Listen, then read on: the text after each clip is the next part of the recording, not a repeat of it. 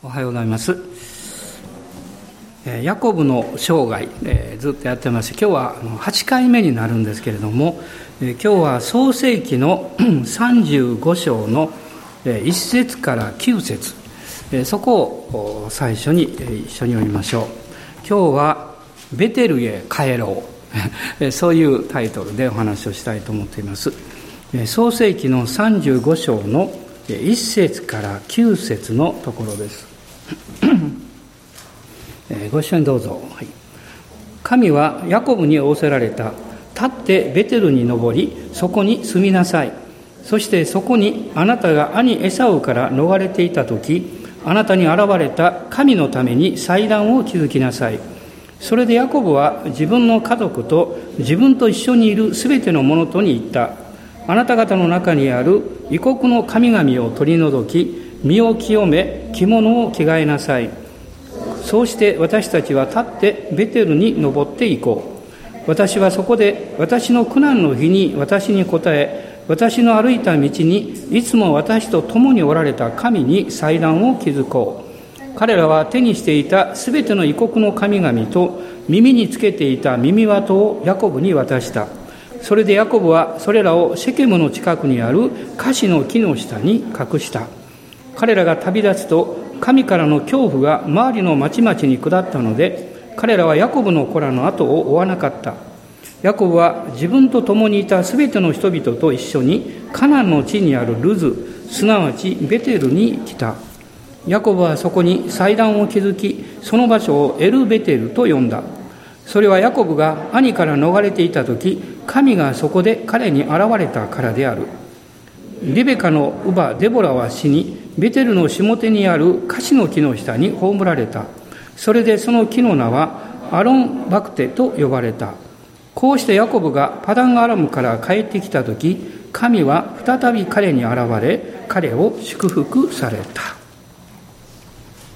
まあ、エソーとの問題で、両親の元から離れたヤコブがお母さんのおじさんであるこのラバンパダンアラムという非常に遠いところに行って、まあ、そこで20年苦労をするわけです。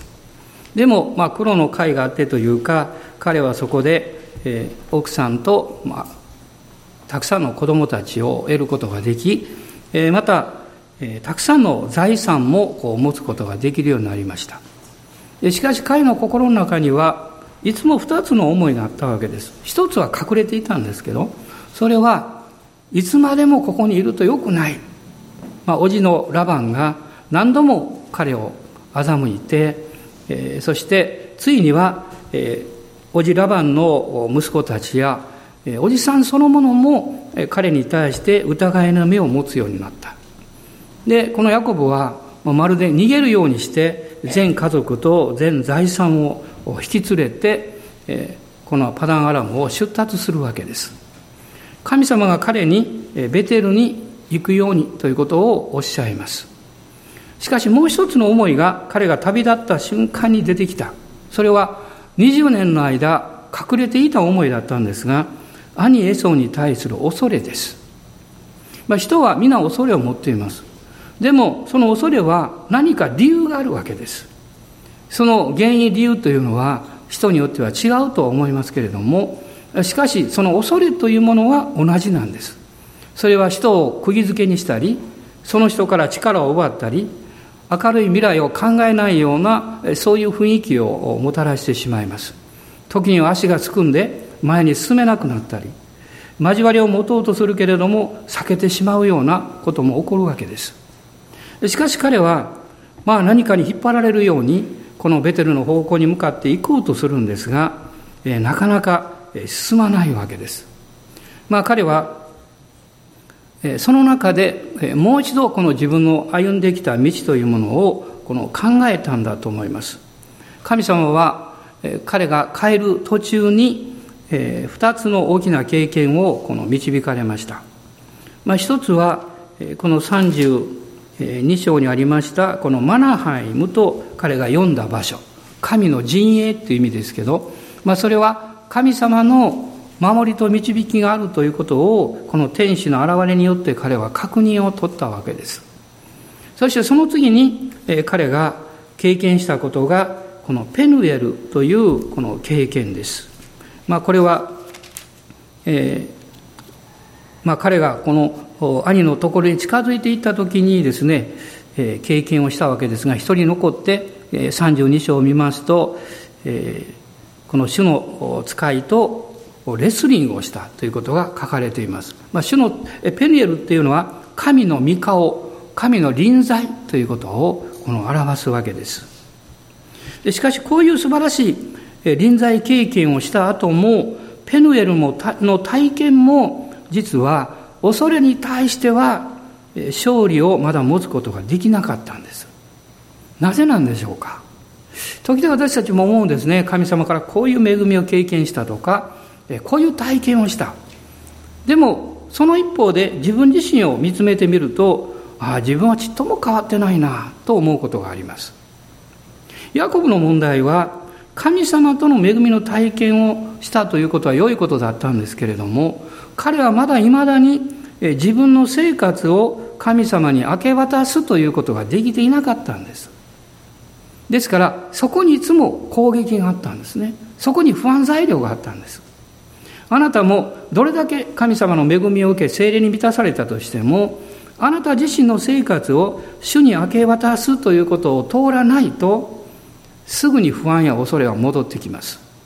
まあそれはまさにこのヤコブの経験であったわけです。ですからそういう自分を持ちながら彼は神様に従っていきましたからその導かれ方というのはまさに不従順の道のりであったわけです。33章に入りますと彼はその結果多くのこの苦しみというものを経験するようになります33章の一節を一緒に読んでみましょうヤコブが目を上げてみると見よエサウが400人の者を引き連れてやってきていた。ヤコブは子供たちをそれぞれそれぞれレアとラケルと2人の女奴隷とに分け彼が目を上げると何を見たのか。あの懐かしい自分のお兄さんではなくって自分に恐れと恐怖を与える存在。彼はお兄さんを見たんではなくって問題を見たんです。私たちが人を見たり物事を見るときに実はあなたの持っている心の状態を投影しています。もしあなたが例えば経済的な困難を経験して困難はいいんですけどそのことに恐れを持っていると経済に関することを見た瞬間にあなたは恐れを通して見てしまいます。人とうまくいかなくってそのまま、え回復がなされていないままで人間関係を良くしようとしても難しいです。人を見るたんびに私はどうせ友達にはなれないからそういうふうに考えてしまいます。彼の持っていたこの問題が解決されない限り彼は兄を兄とこう向かい合うことはできなかったんですね。つまり彼は問題を見ることができても主を見上げることはできなかったわけです。信玄の24章の10節の中にあなたが苦難の日に気落ちするならばあなたの力は弱いと書かれています通常そうですね苦難が来ると気落ちするのは普通です普通の人のことを言っていますでもその御言葉は逆のことを教えていると思います。あなたが苦難を経験したとしても、あなたの霊的力が強ければ、あなたは失望しない。そこから立ち上がることができるということです。このヤコブは33章の一節を見ると、エソを見、そしてエソについてきている400人の、えーまあ、部下たち、しもべたちを見たんです。あなたが問題ばかりを見ると、その問題に関わってくるより多くの問題を見るようになります。困難や問題を、問題を数えることは非常にたやすいんです。そして人はいつも失敗します。クリスチャンも失敗します。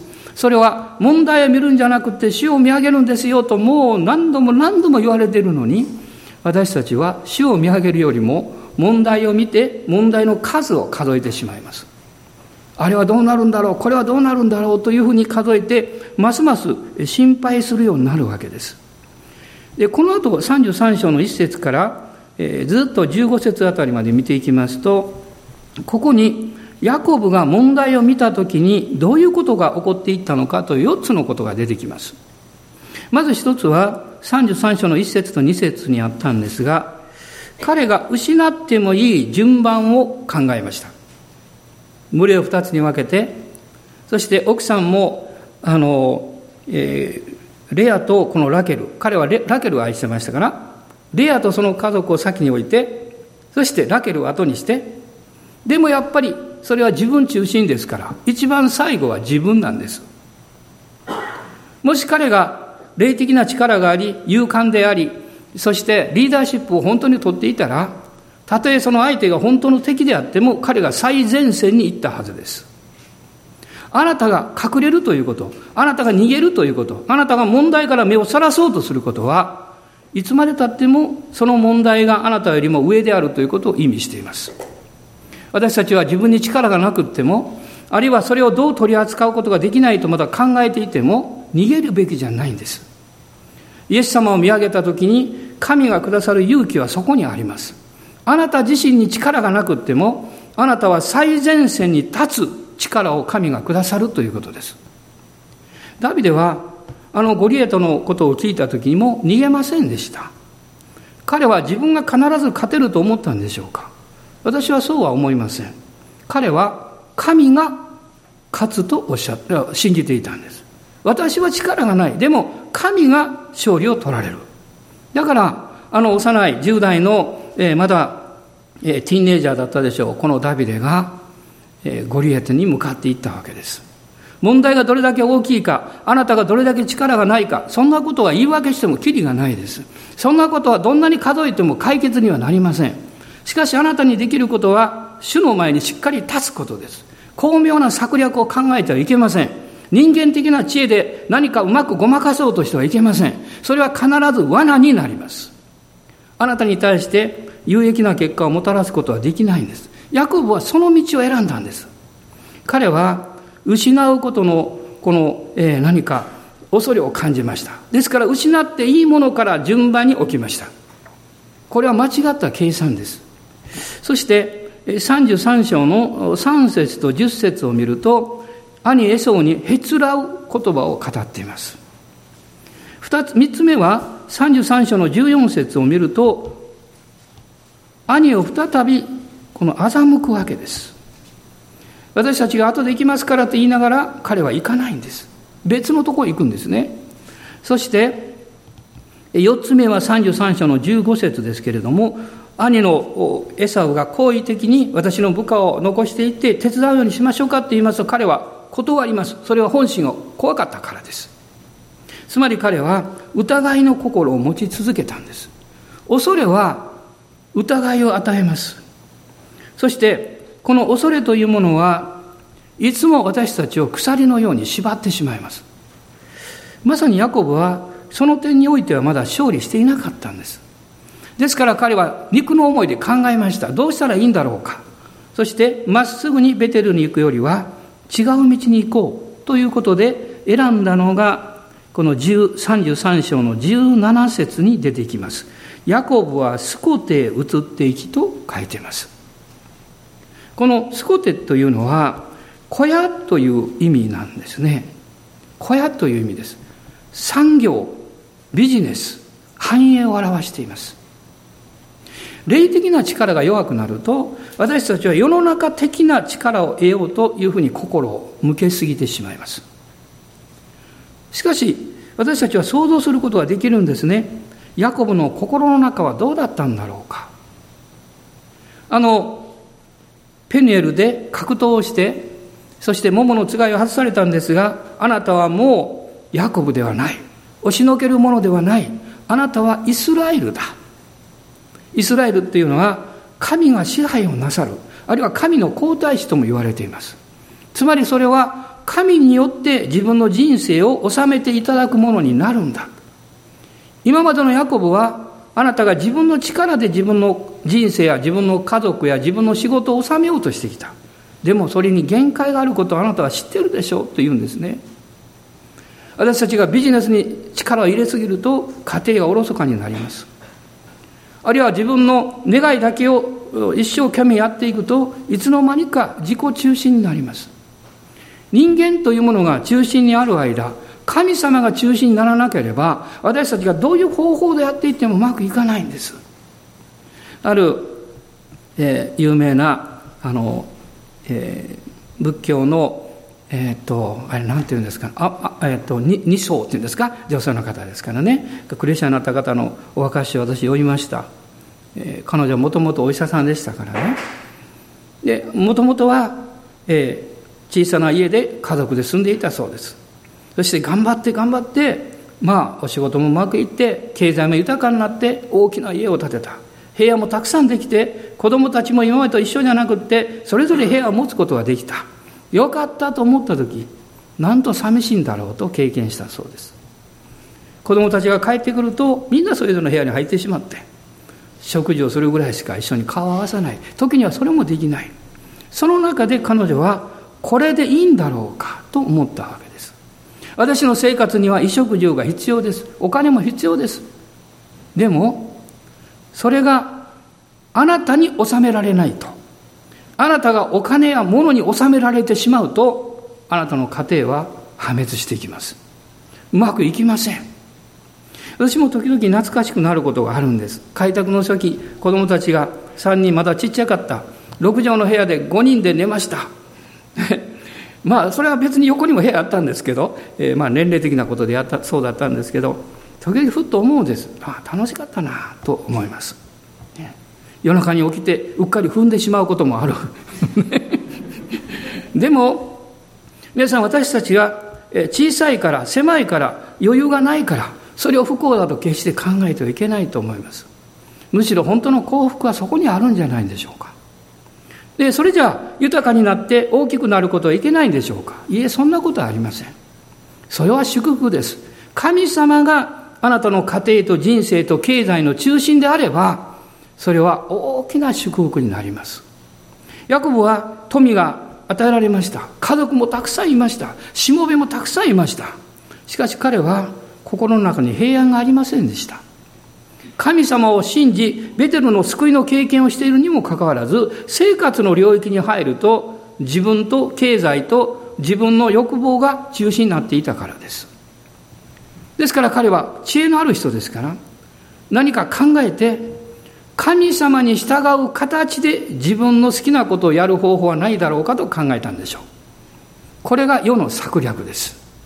これがこの人の、人から生まれるこの知恵によって、まあ、いろんな計画を立てることです。でも、その一つ一つはうまくいきませんでした。結局彼は取り扱われていくわけです。この肉の働きを霊的に見せかけようとする欺瞞というものが実はヤコブの一番の問題だったんですね聖書を読んでいてショックを受けた御言葉が私あります。もう随分昔なんですけどそのショックを皆さんにも分かち合いたいと思います。あまり分かち合ってほしくないかもしれませんけど。エレミア書の17章の9節と10節です。エレミア書の17章9節と10節。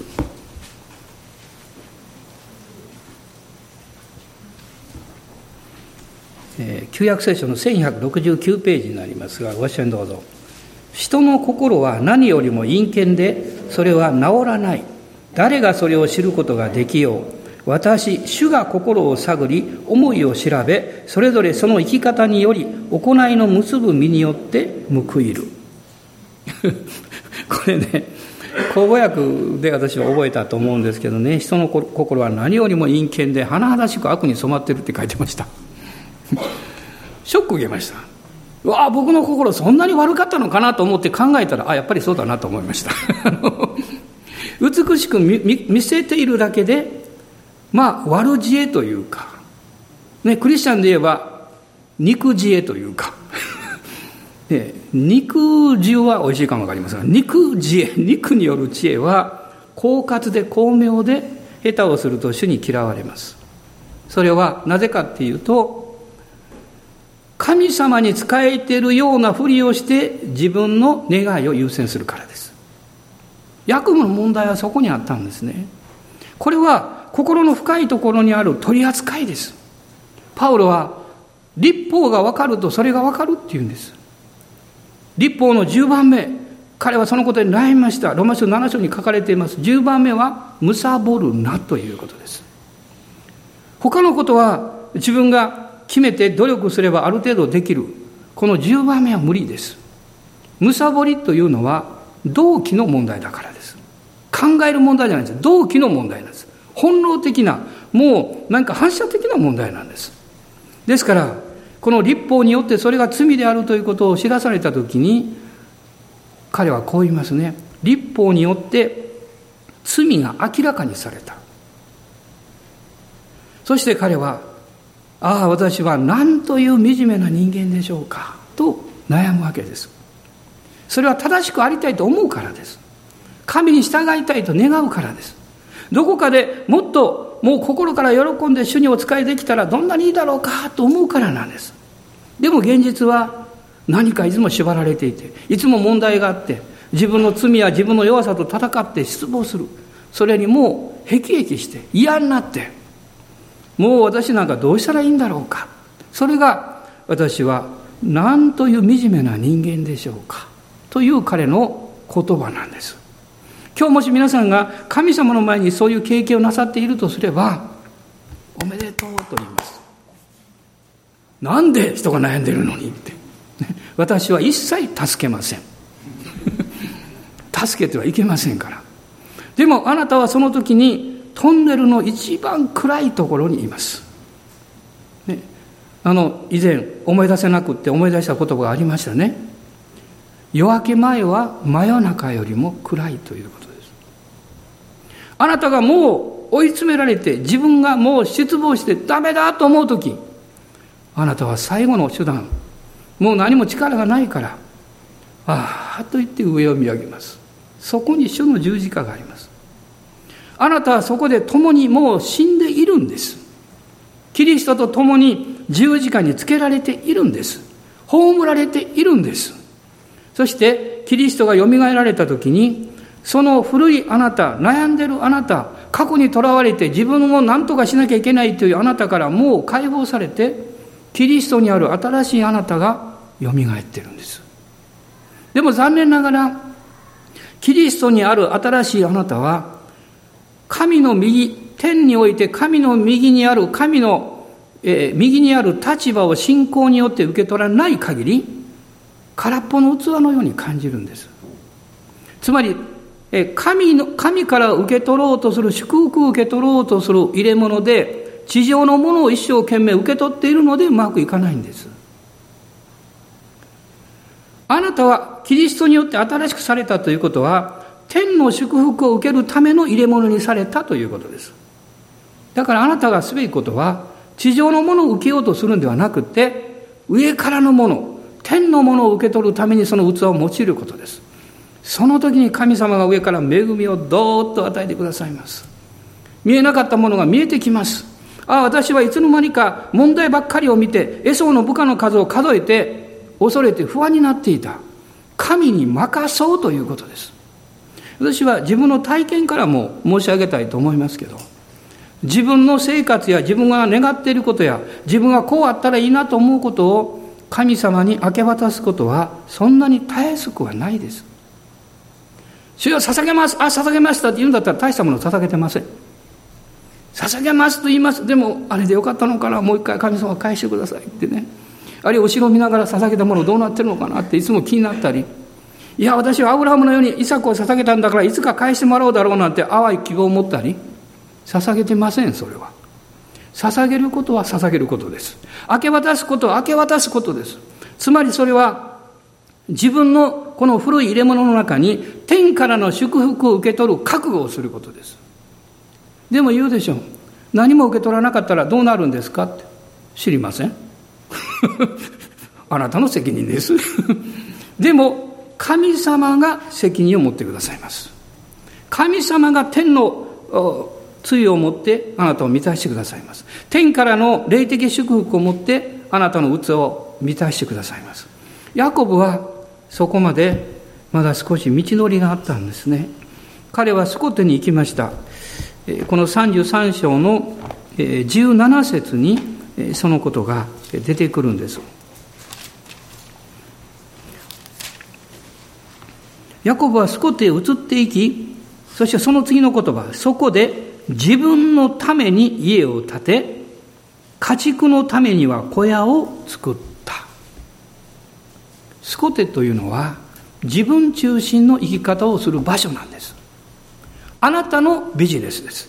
あなたの仕事です。あなたの将来です。あなたの計画が実現する方法です。でもそこには良いように見えても良いものがなかったんですね。彼は産業の繁栄のために信仰の歩みを停滞させる、そういう道を選んでしまいました。神様が彼を祝福してくださるということを信じる側よりも、自分の恐れがあったために、自分の方法でそれを得る道を選んでしまったわけです。新明記の8章の18節を一緒に読みましょう。新明記の8章の18節です。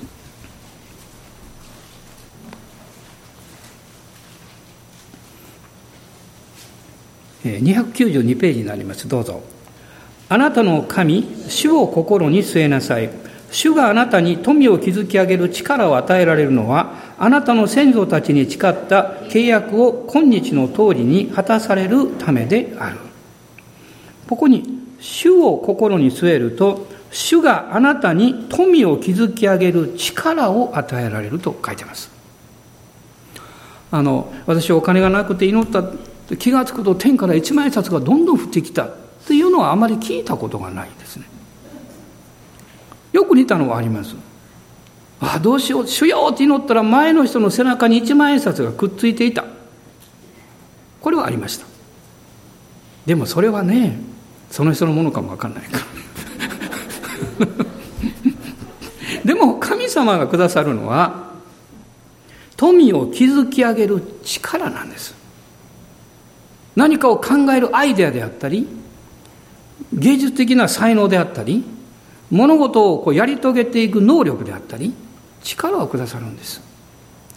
あの、えー、これは実際あったんですけど何年か前に私がある開拓の教会に行きましたら、えー、その先生がえ何かこの成功なですね何だったかな。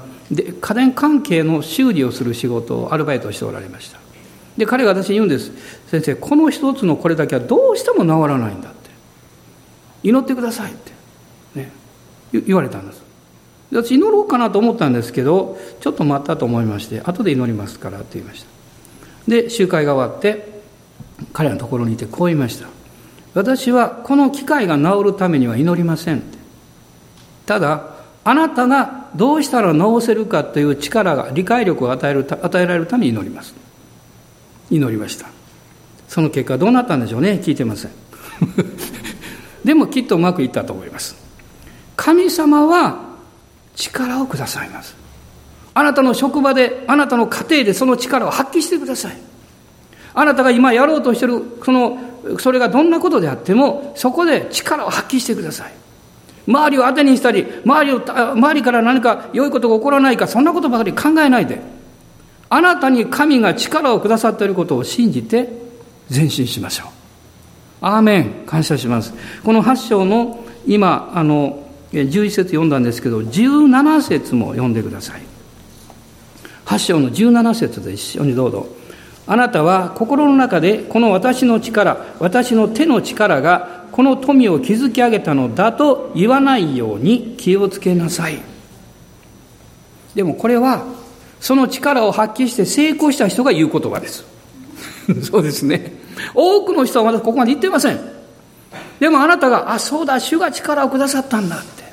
ね、こういう話を聞いたことありますね。ちょっと間違っていたらごめんなさいね。多分英国でしょう。あの安全ピンを作った方。お母さんですね多分ね。でこのお母さんが多分手かどか目かなんか不自由ちょっとはっきり覚えてませんけど。でそのおむつを昔止めるのにですねこうピンで止めたそうですね。でも下手をすると赤ちゃんを刺してしまう。多分目がご不自由だったのかな。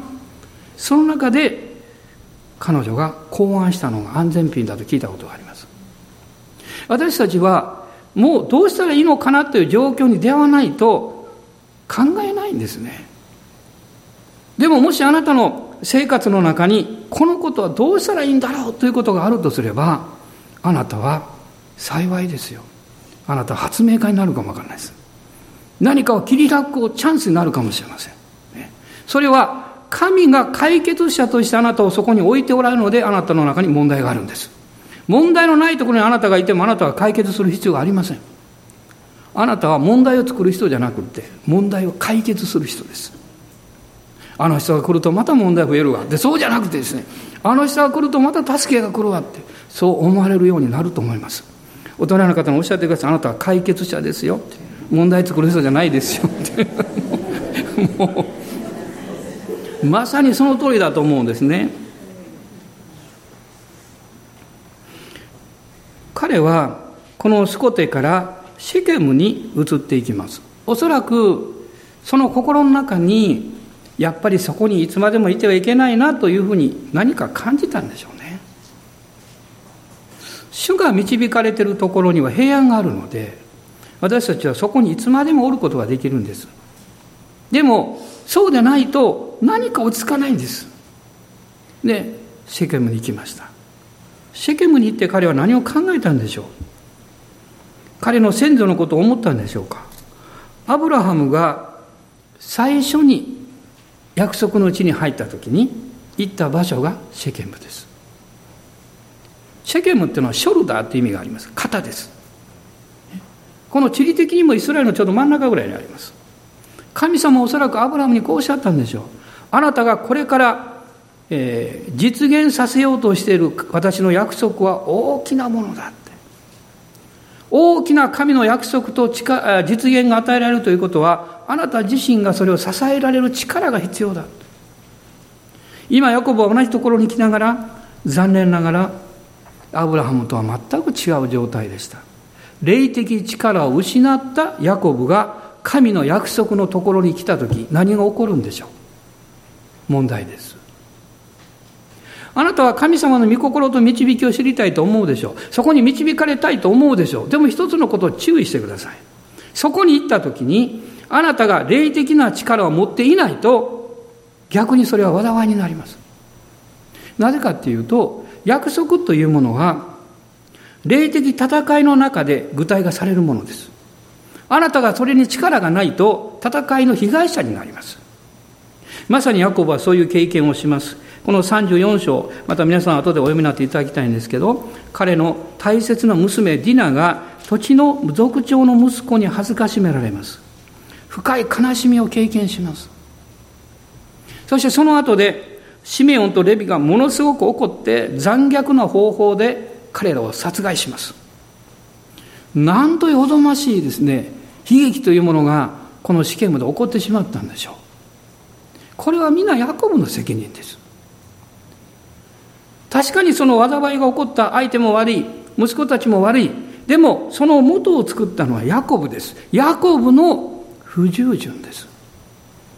神様の約束を知っている人ほど、霊的な恵みを知っている人ほど責任が大きいことを皆さん絶対忘れないでください。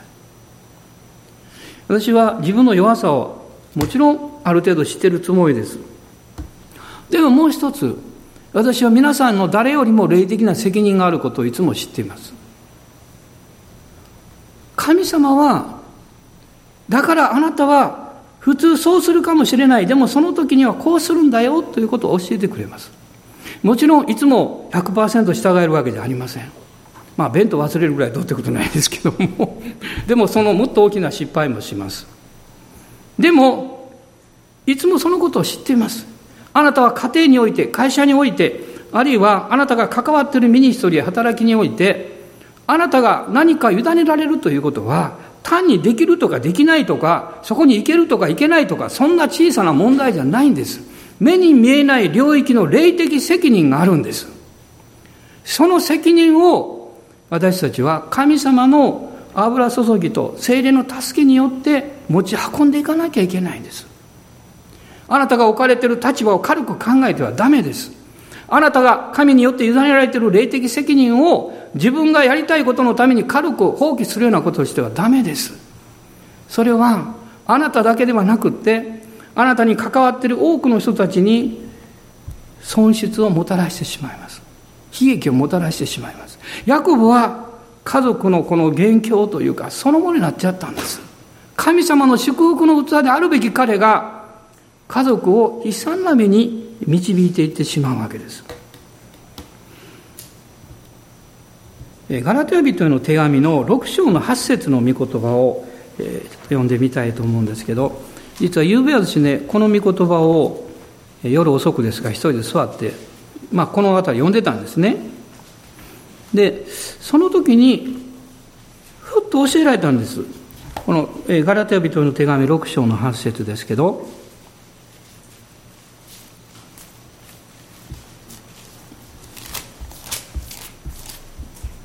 えー、まあ皆さんご存知の御言葉だと思いますが一緒にどうぞ、えー、6章の8節。はい。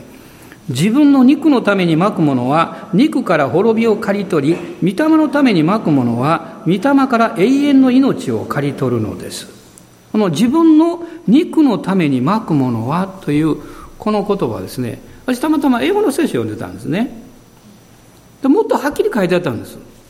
英語の聖書読んでたその聖書に書かれていたことはこういうことですね。えーえー、自分の罪深い性質を喜ばすためにと書いてました。その肉に巻くというところね。自分のあの罪深い性質を喜ばせるために巻くものはと書いてます。滅びを刈り取る。しかし御霊を喜ばすね、御霊を喜ぶためにというかね御霊のために巻く人はこういうふうに書いてます。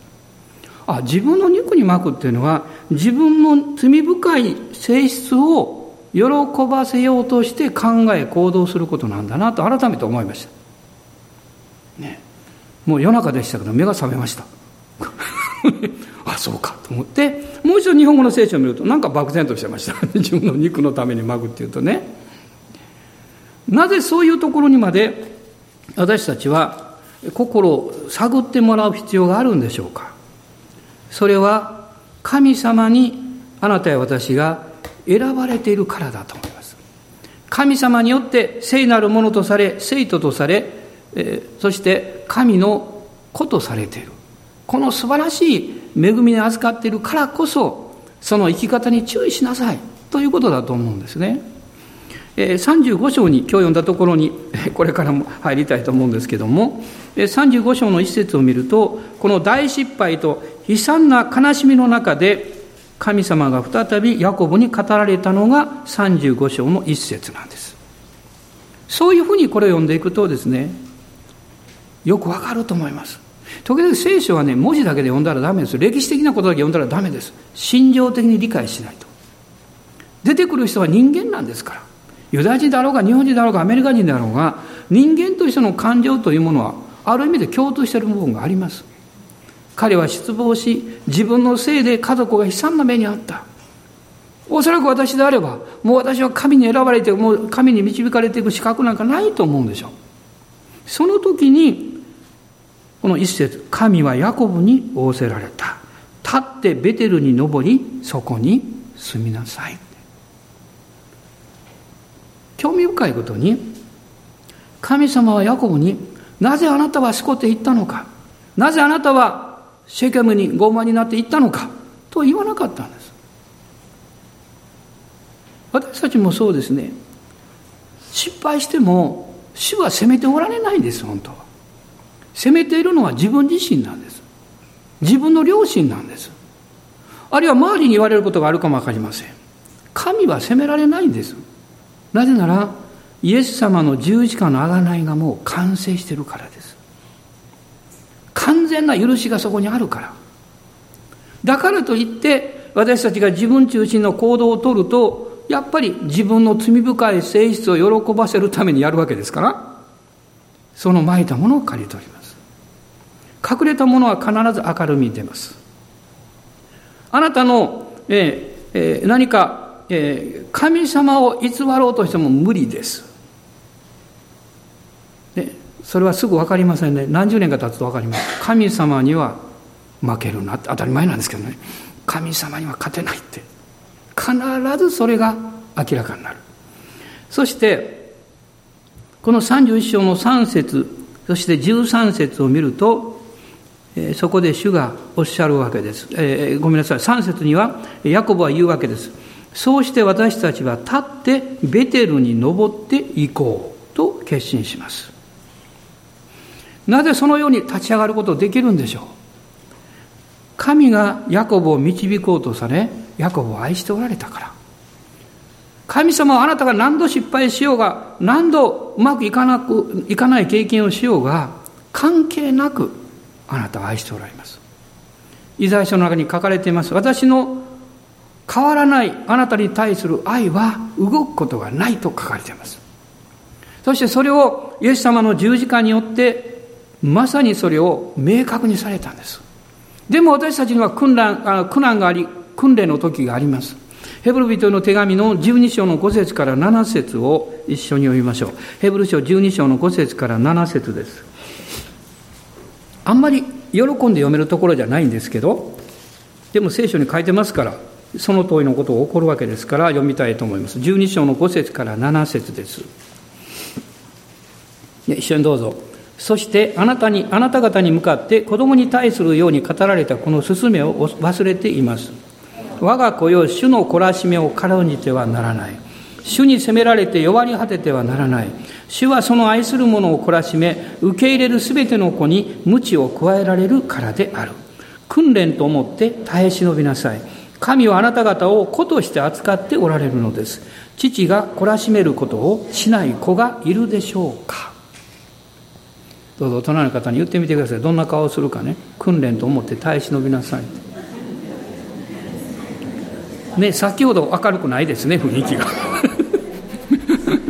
あなたは素晴らしいよって言ってみんなニコニコしますけどね、訓練だと思って耐え忍びなさい言われると、うーんという気持ちになります。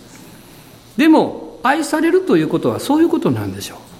愛されるということはもう素晴らしい経験をします。もう一方で、それにふさわしく私たちが訓練されます。ヤコブは本当に愛された人。あなたも愛された人です。どうしてあなたは愛されていて訓練が来た時に逃げるんでしょう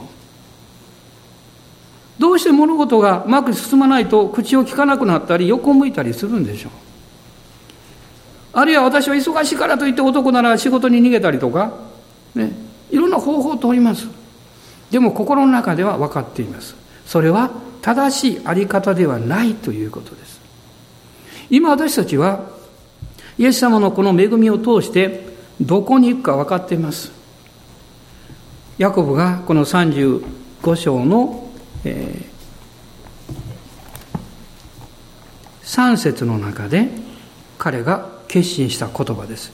そうして私たちは立ってベテルに登っていこう。勇気を出してベテルに帰ろう。でもその前に彼は分かりました。自分が生活を明け渡していないために、どれだけ私の人生に、私の家族や私の部下たちに偶像が入り込んでいたのか。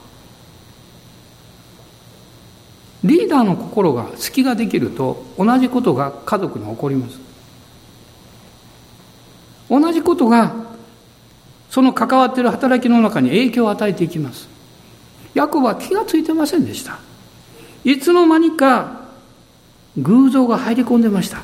ですから彼はここで、えー、まず異国の神々を取り除きと言います。これは霊的な清めです。霊的な勧誘が入ってました。つまり偶像です。そして、それを民は所有していました。あのラケルもお父さんからこっそりテラフィムを盗みました。テラフィムというのは家庭の幸福の神様です。これは31章の1節と34節に出てます。31章また時間あったら読んでみてください。2番目に霊的に清められ身を清めようとここに書いてます。これは生活を清めることです。身を清めろということの中に、えー、4節にですね異国の神々と耳につけていた耳輪をヤコブに渡したと書いてます。これはピアスとかネあのイヤリングそんなこと言ってるわけじゃないですよ。その当時のそれは何を示しているかっていうとこの世が入ってくる偶像を指しています。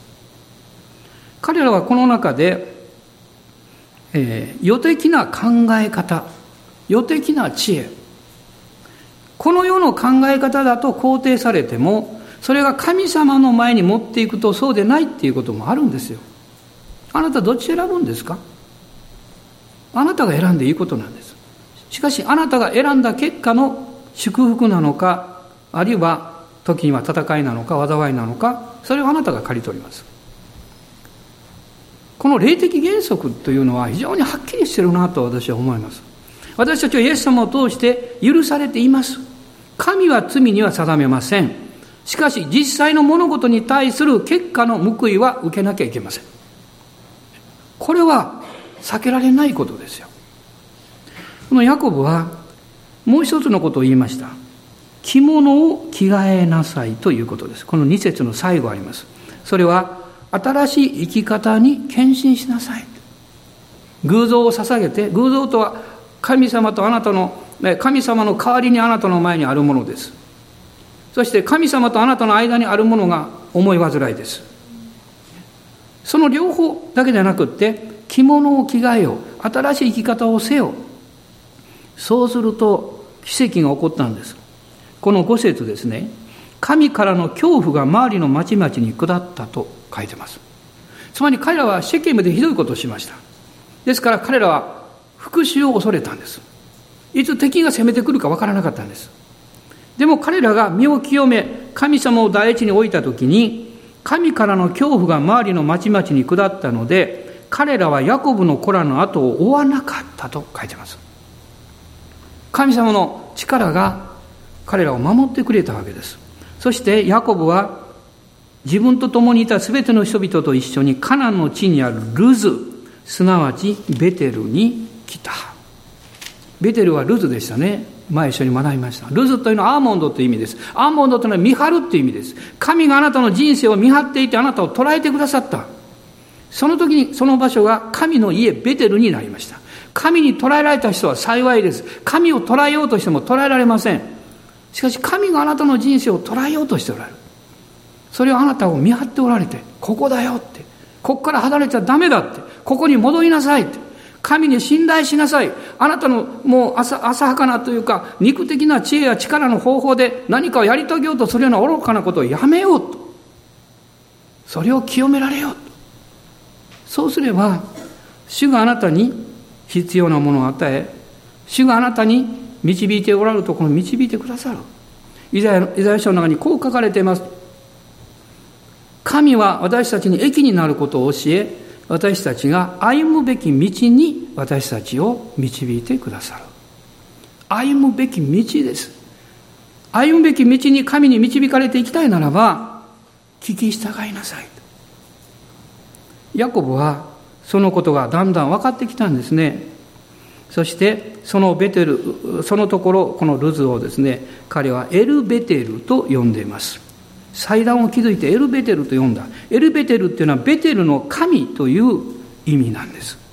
そうするとすごいこと起こるんです。この9節です。神は再びヤコブに現れたんです。そして彼を祝福された。彼を祝福された。あの32章の29節でペヌエルの祝福の実現がこのところで起こったんです。彼の目を覆っていたのは彼の肉的な思いでした。しかしそれが目が開かれて、ああ、そうなんだ。私は主に心を委ねて従っていかなきゃいけない。彼が本心に立ち返ったその言葉がこの35章の3節の中にあったわけです。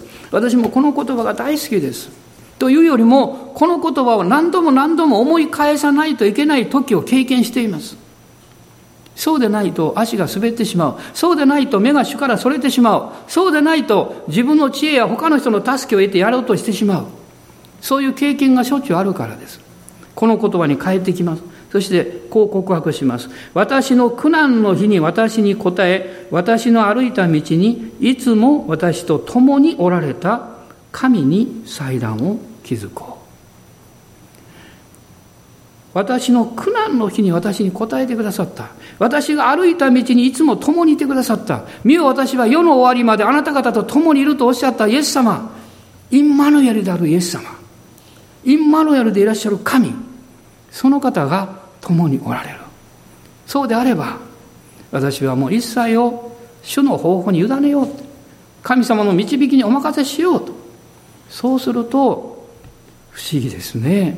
平安が返ってくるんです。目が覚めるんです。はっと気がつくんです。あそうだ。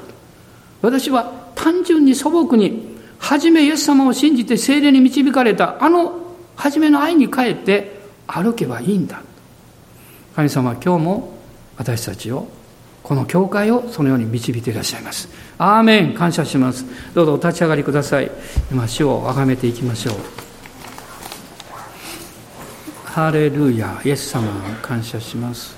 アーメン。アーメン。アーメン感謝します。今あなたの目は何を見ておられるでしょう？困難でしょうか？あなたに対して恐れを抱かせるような問題なんでしょうか？あるいはその恐れの部下の数を数えているんでしょうか？いや私たちは今日主を見上げます。今日私たちは勝利者でいらっしゃるイエス様を見上げます。神の愛からあなた方を引き離すものはないとおっしゃったこのお方を見上げます。アーメン感謝します。今主を礼拝しましょう。アーメンアーメンアレルヤアレルヤおーアレルヤメンアレルヤおー主よアーメンアーメンアレルヤ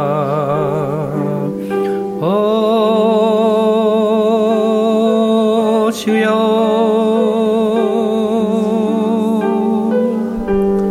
アメンアメンアメンアメンあなたの罪深い性質を喜ばせるために種をまかないでください御霊に喜ばれるようにまいていきましょうそうすれば神様が全てを導いてくださって約束の通りあなたに富を築き上げる力をくださいます。あなたを幸せ者にしてくださいます。あなたが願っているよりもはるかに素晴らしい答えをくださいます。アーメン。感謝します。おおイエス様。感謝します。アーメン。アーメン。アーメン。ハレルヤおおイエス様。感謝します。ハレルヤハレルヤメンハレルヤ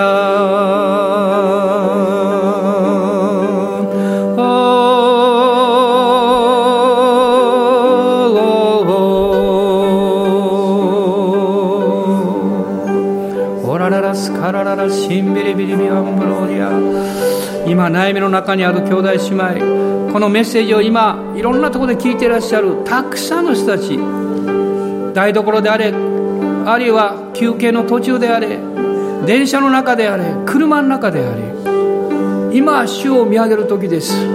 主にあなたの生活をお任せする時です。主があなたの人生の舵を取ってくださるように主導権をお渡しする時です。神様あなた愛してます。あなたのために御子をくださったんですから。あなたに対して限りない愛を持っていらっしゃいます。そのお方を信頼します。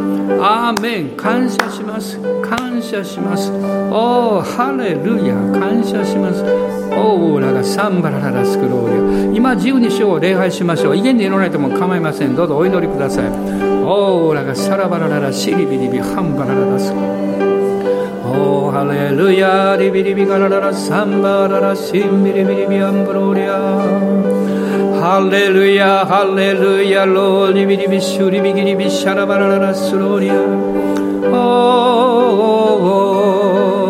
あなたの心の上辺の思いじゃなくってその内側から溢れる生ける水を神の前に注ぎ出しましょう。アーメンハレルヤ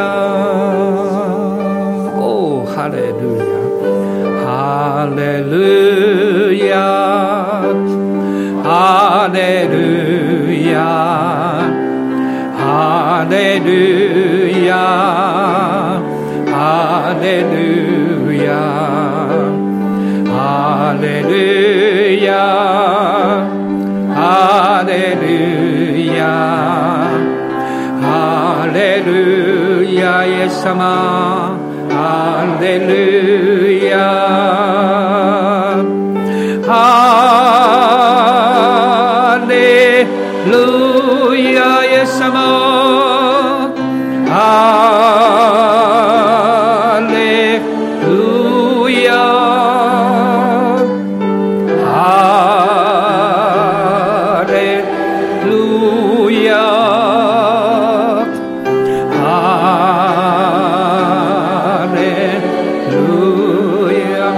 しばらく総額の中で悔い改めの時を持ちましょう。悔い改めのない人は誰もいないはずです。その深さは人によって違うでしょう。その内容も違うでしょう。でもどんな理由であれどんな方法であれどんな状況であれ主が第一でなかったことがあれば悔い改めましょう。アーメン。今しばらく一緒にお祈りください。アーメン。イエス様本当にあなたの御前に悔い改めます。時には熱心やいろんな方法や知恵があなたではなく自分がいや自分がこれがいいと思うことが優先されていたことがあります。そのことを悔い改めます。おお主よ聖霊様もっとあなたの声を大事に聞けるように耳を開いてください。心の目を開いてください。おお主よ。おお主よ。もしどこかに目に見えない知らない間に異国の偶像が入ってきておれば耳耳輪がついておれば教えてください。それから離れます。それを清めてください。おお主よ。あなたの見舞いに本当に純粋な幼子のようになりたいです。自分の力でなりませんから主を助けてください。あまりにも多くのことを知りすぎていますから。その知恵や情報や知識があなたをどこかに追い出してしまっていることがあると思います。どうぞ主を許してください。おお主よ。あなたの前にもう一度もう何も分からなくてもいいからあの深い愛と恵みに満たされたその時に返してください。おお主よ。おお主よ。ハレルヤ。おおレバハンデリビギリハンブロイヤイガハンガラララスキリビハントーリビシリビンブロイヤハラガスリビハンパララサンティリビシュローリヤハンガラララスリビギリビハンタララシュリビンビリビンブロイヤカラガスリビハングロリアンディリアラオーラハントゥリヨンバララスロリアアメンアメンアメンアメンアメン私の苦難の日に私に答え私が歩いた道に共におられた神あなたはそういう方でした。感謝します。感謝します。おお主よ。世の終わりまでいつもあなたと共にいるよとあなたおっしゃってくださっています。感謝します。アーメン。アーメンイエス様。感謝します。ハレルヤ。感謝します。おー主よ。感謝します。ハレルヤ。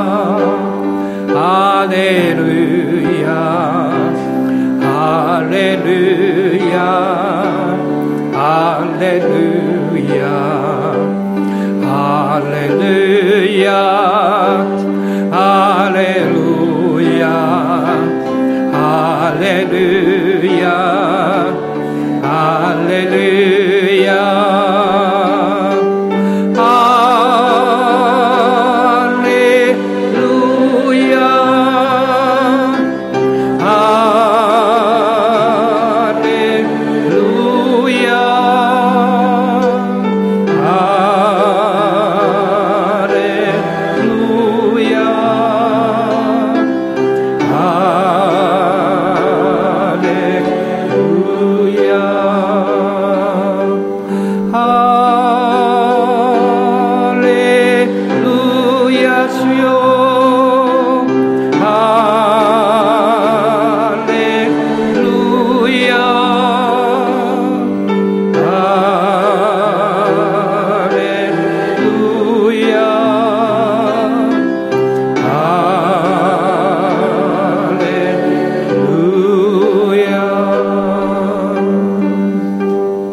今日悲しんでいる方がいるでしょうか。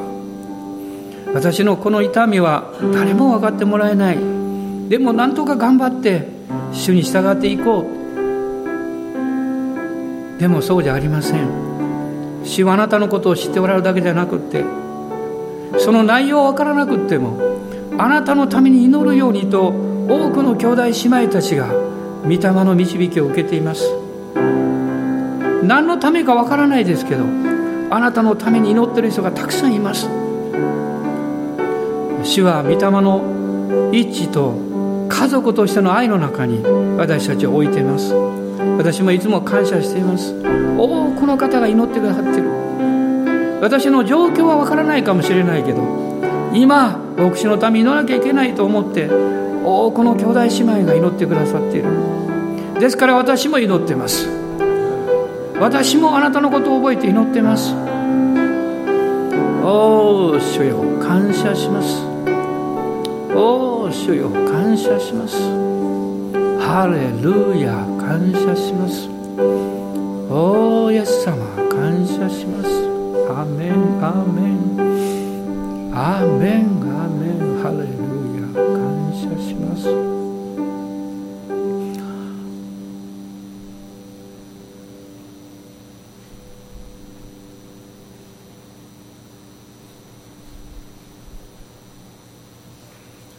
私たちの主イエス・キリストの恵み父なる神のご愛精霊の親しき御交わりが私たち一同と共にこの新しい衆一人一人の上に豊かにありますように。